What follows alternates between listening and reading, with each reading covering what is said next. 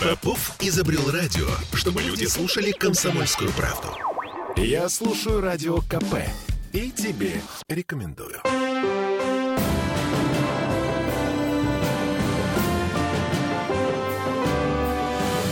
Нулевое чтение. И снова здравствуйте. Это петербургская студия радио «Комсомольская правда». Я Дмитрий Делинский. И я Денис Четербок. Ну и из состава э, собравшихся здесь э, мы с вами понимаем, что э, ближайшие две четверти этого часа мы посвятим тому, как законодательное собрание Петербурга делает нашу с вами жизнь немножко лучше. Значит, отвлекаемся от того, что происходит на Украине. Говорим о том, что происходит исключительно в Петербурге. И ни слова про митинги. У нас с вами есть идея, такая, ну, как бы довольно странная идея, но с другой стороны, она на самом деле отвечает чаяниям и требованиям большинства россиян.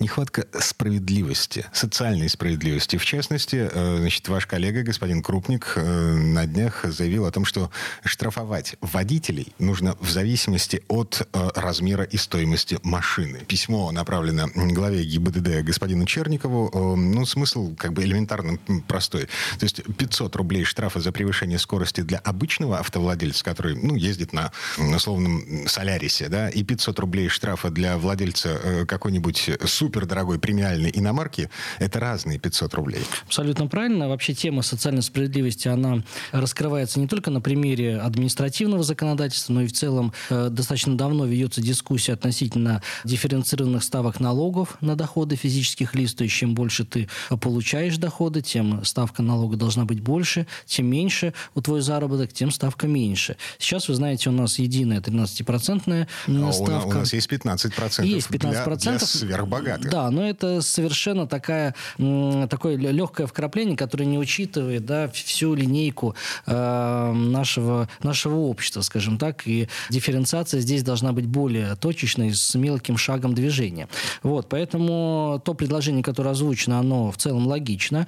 Э, я могу сказать, что давно ведется спор относительно того, можем ли мы юридически повышать для одних категорий штрафы, а для других нет, с учетом единого правового пространства на территории Российской Федерации. Но на этот вопрос уже ответил в свое время Конституционный суд Российской Федерации по части э, штрафов за неправильную парковку в городах федерального значения. Вы знаете, это э, 3000 рублей, хотя во всей остальной стране размер штрафа существенно меньше. Ну, то есть э, человек, приезжающий, допустим, из того же Брянска, там, я не знаю, из Пскова или из Новгорода, приезжающий в Петербург или в Москву, будет платить по московским тарифам. По московским или петербургским, угу. да. То есть, э, на первый взгляд, э, эм, тяжесть э, совершенного правонарушения, она одинакова, да. Затруднили ли вы движение на улице Ленина в Брянске или же затруднили движение на улице, не знаю, Урицкого в Петербурге, например. Ну и не дай бог на Невском проспекте. Специально не привожу этот пример, потому что все-таки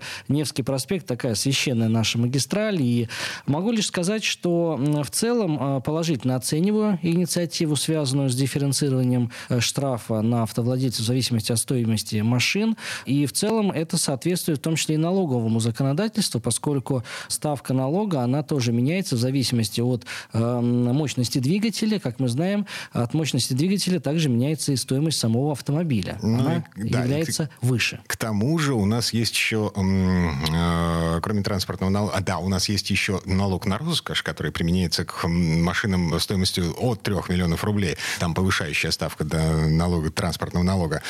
И что получается? Мы идем по пути, ну, допустим, тех же скандинавских стран, где привязаны не к стоимости машины сумма штрафов, да, а к уровню доходов. То есть вплоть до того, что если человек много зарабатывает, штраф за превышение скорости э, для этого человека будет измеряться десятками даже тысяч евро, например. Да, потому что и само, сама налоговая э, нагрузка, она тоже, соответственно, разная для тех э, шведов, которые получают э, разную зарплату, скажем так. Поэтому пока мы лишь, э, если мы говорим отдельно об административном законодательстве в, отрыве от налогового, то привязать размер штрафа мы можем только к стоимости автотранспорта, ну или к мощности двигателя, как еще один из вариантов. Но мы не можем его привязывать к уровню заработной платы, поскольку для этого нам необходимо синхронизировать и внести соответствующие изменения, в том числе и в налоговое законодательство, тем самым дифференцировать вот этот налог для жителей нашей страны в зависимости от уровня их заработной платы. Угу. То есть пока о налоговых изменениях речи не идет, этот вопрос обсуждается, но мы вполне можем ставить вопрос о административном законодательстве, тем более как раз сейчас идет обсуждение концепции нового э, кодекса Российской Федерации об административных правонарушениях. Было несколько редакций предложено. Вот сейчас идет работа над на завершающей э, редакцией этого документа. Угу. Ну и мы помним, э, зачастую владельцы супердорогих машин официально числятся как безработные люди, Или был, был, был, были случаи, мы рассматривали это отдельно, когда меняли ставки налог, по налогу на транспортные средства, когда какие-то дорогие а, автомобили оформляются на родителей пенсионеров, родителей инвалидов или же родителей заслуженных э, там, полных кавалеров э, Ордена Славы или героев Российской Федерации. Такие случаи тоже были. То есть, когда э, дети э, достаточно состоятельные умышленно оформляют дорогой автотранспорт на льготной категории граждан э, с тем, чтобы просто не платить э, повышенный налог. Так, хорошо. Механизм более-менее понятен, но так или иначе э, это только предложение. Это даже не законопроект, это всего лишь предложение, направленное на имя начальника госавтоинспекции Михаила Черникова. И каковы перспективы, ну, мы даже предположить не можем. Да? Перспективы здесь следующие. Необходимо экспертное заключение госавтоинспекции, поскольку именно они надзирают за соблюдением правил дорожного движения. Далее, безусловно, необходимо сформировать соответствующий законопроект и вынести его на общественное обсуждение. В случае его поддержки уже только дальше можно продолжать работу над его обсуждением в стенах Мариинского дворца и последующим внесением в Государственную Думу. Эм, попкорном запасаемся. Теперь к текущей повестке, э, повестке завтрашнего заседания законодательного собрания. Вы собираетесь править судьбу обманутых дольщиков в нашем городе. Э, очередной законопроект. Э, в чем его смысл?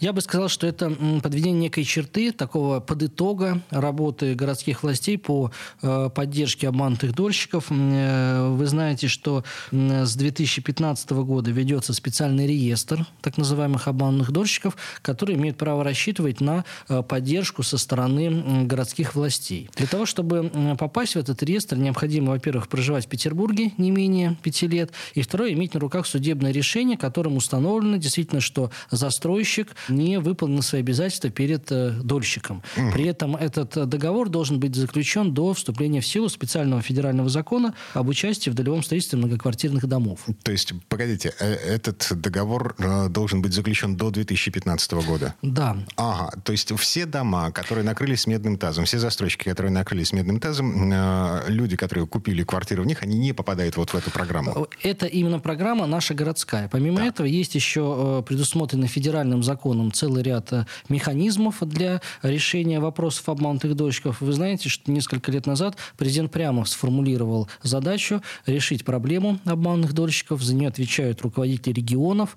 И э, был принят еще специальный федеральный закон, который э, предусмотрел открытие специальных эскроу-счетов э, для, для того, чтобы, в принципе, такого, такой категории, такого класса, да, как обманутые дольщики, в принципе, не существовало. Потому что свои требования эти люди, в случае, если там застройщик накрылся, как говорите, медным тазом, могли э, восполнить за счет средств, которые находятся на этих эскроу-счетах. Поэтому э, мы и предлагаем сейчас подвести итог, да, э, что называется, э, посмотреть, э, какое количество людей э, в этом реестре сейчас осталось, а там осталось 149 человек. Всего? Всего 149 человек. Вот. Э, это, это на Петербург, на весь Петербург, на 149 Петербург, обманутых да. дольщиков? Официально состоящих в реестре. Я а. опять же подчеркну, что есть ряд условий для того, чтобы попасть в этот реестр. Это проживание в Петербурге не менее пяти лет. А вы знаете, что многие жители других регионов покупали квартиры еще на э, нулевом цикле, то есть ну, входили в долевое строительство, не проживая в Петербурге, то есть они рассматривали эти квартиры как инвестиционные. Не как жилье, где люди э, приобретают для, со, для своего проживания, а когда люди рассматривали квартиры именно как инвестицию, как способ э, сохранения своих сбережений. При этом они проживали в других регионах. У нас очень много квартир покупали жители Мурманской, э, и Мурманской, и Мурманской области, из других регионов. Э, вот. Поэтому э, город и определился с этими критериями, с тем, чтобы поддержку от городских властей на поддержку могли рассчитывать именно петербуржцы, которые вот столкнулись с такой вот бедой. Угу. Да? Пять лет. Пять лет, и наличие на руках решения суда. И опять же, повторюсь, э, договор должен быть заключен до вступления в силу федерального закона специального, который был посвящен обманутым дольщикам и установлению гарантий для тех, кто э, попал в какую-то сложную ситуацию. Поэтому это достаточно узкая категория граждан. Э, как правило, это те, кто заключали такие договоры на заре их появления.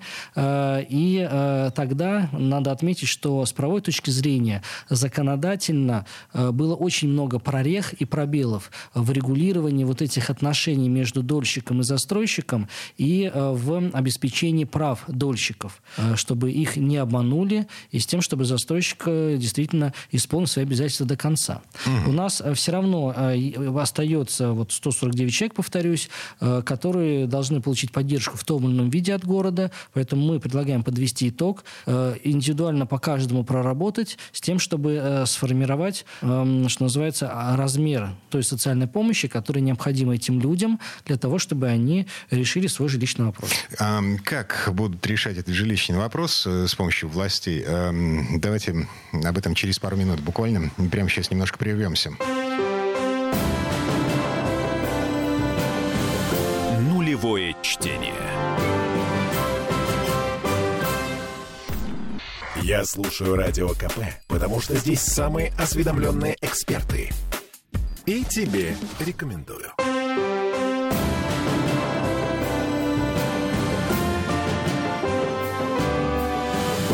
Нулевое чтение.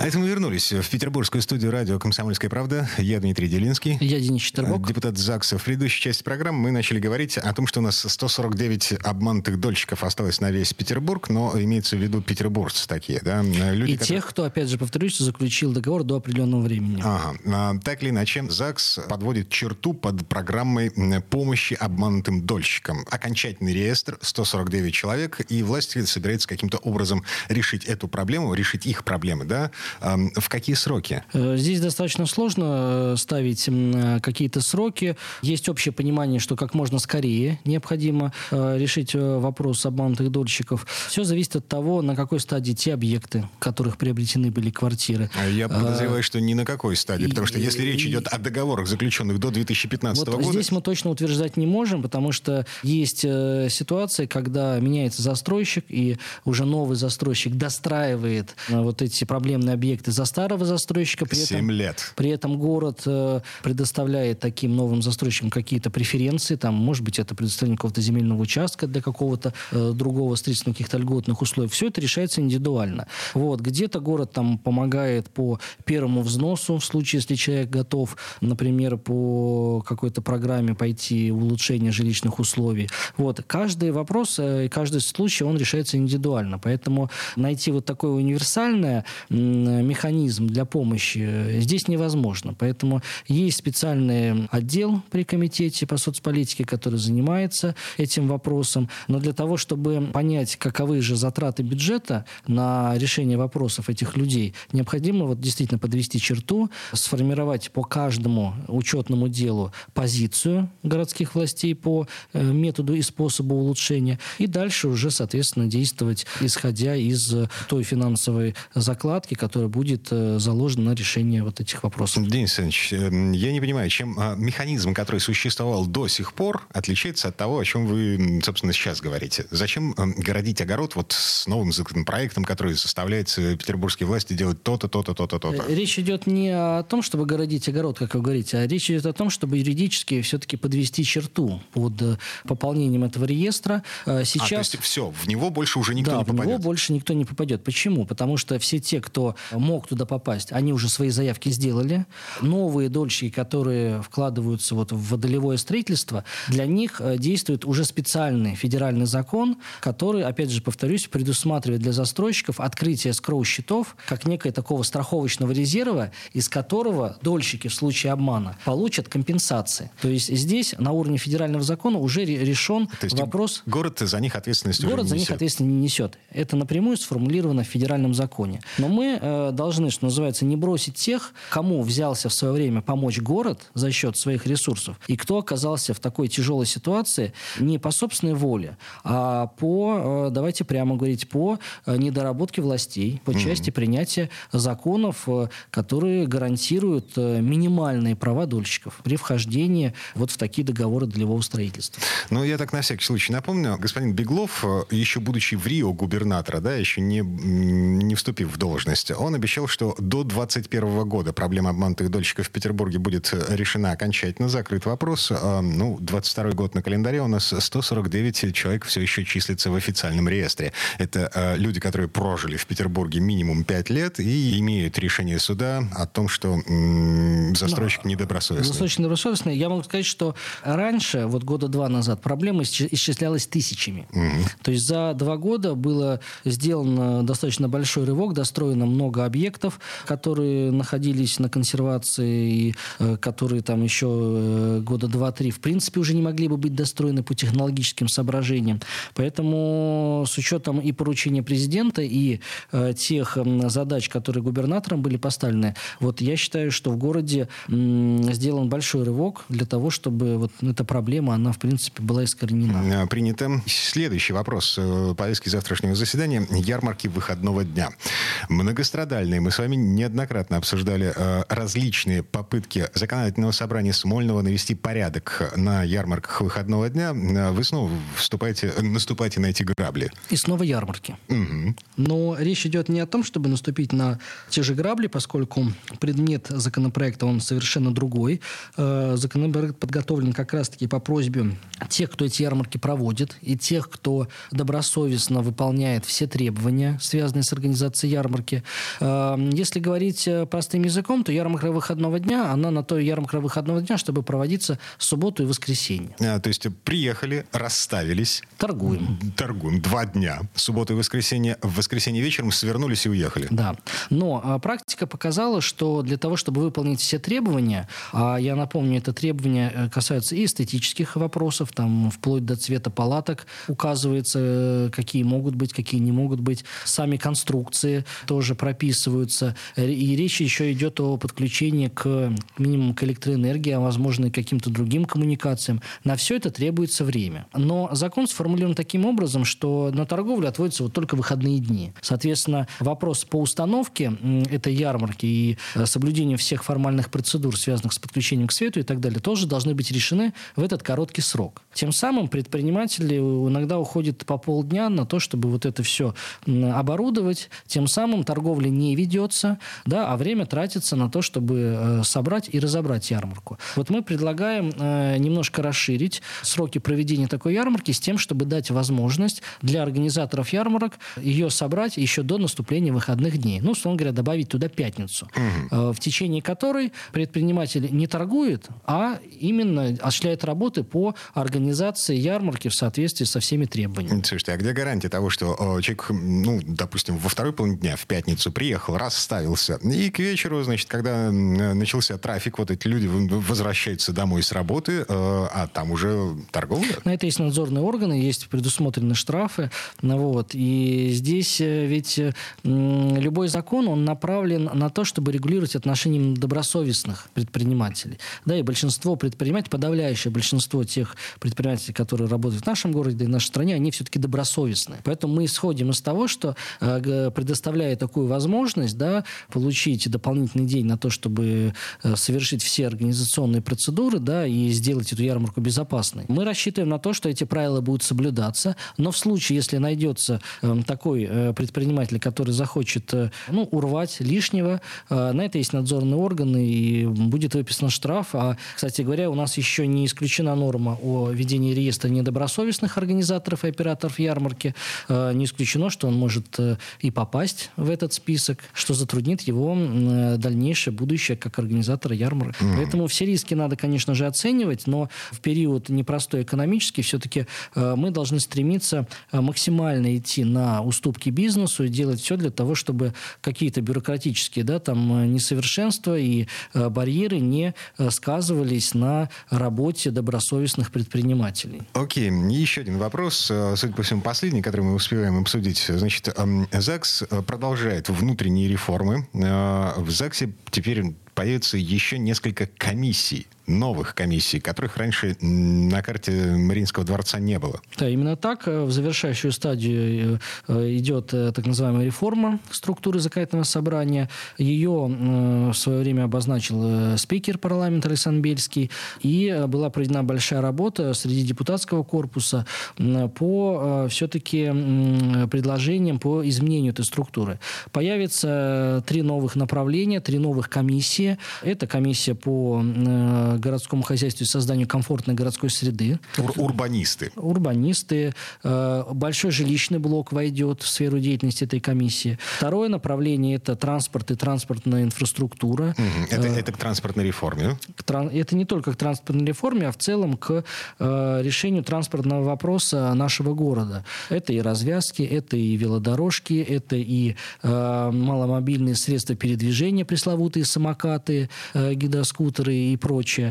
Это целый блок вопросов, связанных с водным судоходством и водным транспортом, метро, строительство и так далее. То есть здесь законодательное собрание расставляет акценты, связанные с тем, что э, транспортная инфраструктура, развитие транспорта в городе, парковок э, и так далее, это один из приоритетов в работе депутатского корпуса, таких и основных приоритетов. Третья комиссия? И третья комиссия, она достаточно комплексная по э, делам молодежи, связям с общественными объединениями, технологиями и цифровизация. Oh. То есть цифровизация это, ну, давайте так говорить, не просто модное, но и э, направление, которое проникает уже во все сферы жизни, начиная от электронного предоставления государственных услуг, э, платной парковки и так далее, и так далее, и так далее. И по мере э, развития да, нашего города, э, так или иначе, цифра будет проникать э, во все больше и больше э, наши общественные отношения. И именно эта комиссия должна сопровождать законодательство законодательное, если хотите, обеспечение цифровизации в нашем городе. Ну окей, я, собственно, получил на вопрос, который э, висел все то время, пока мы обсуждали вот эти новые комиссии, собственно, а чем будут эти комиссии заниматься. Принято, они будут придумывать законы, э, по которым власть э, Смольный будет воплощать в жизнь. И обсуждать в рамках депутатских слушаний какие-то общественно важные и спорные точки на карте Петербурга, будь то они связаны с транспортом или же связаны с жилищным жилищно-коммунальным хозяйством и созданием комфортной городской среды. Это, опять же, парки, это скверы. Поверьте, здесь на карте нашего города, к сожалению, еще пока очень много горячих точек. В общем, это все, что мы успеваем обсудить сегодня. Я напомню, заседание ЗАГСа завтра, как обычно, в 10 утра. Я Дмитрий Делинский. И я Денис Четербок. А, всем спасибо, хорошего вечера. Берегите себя. Нулевое чтение.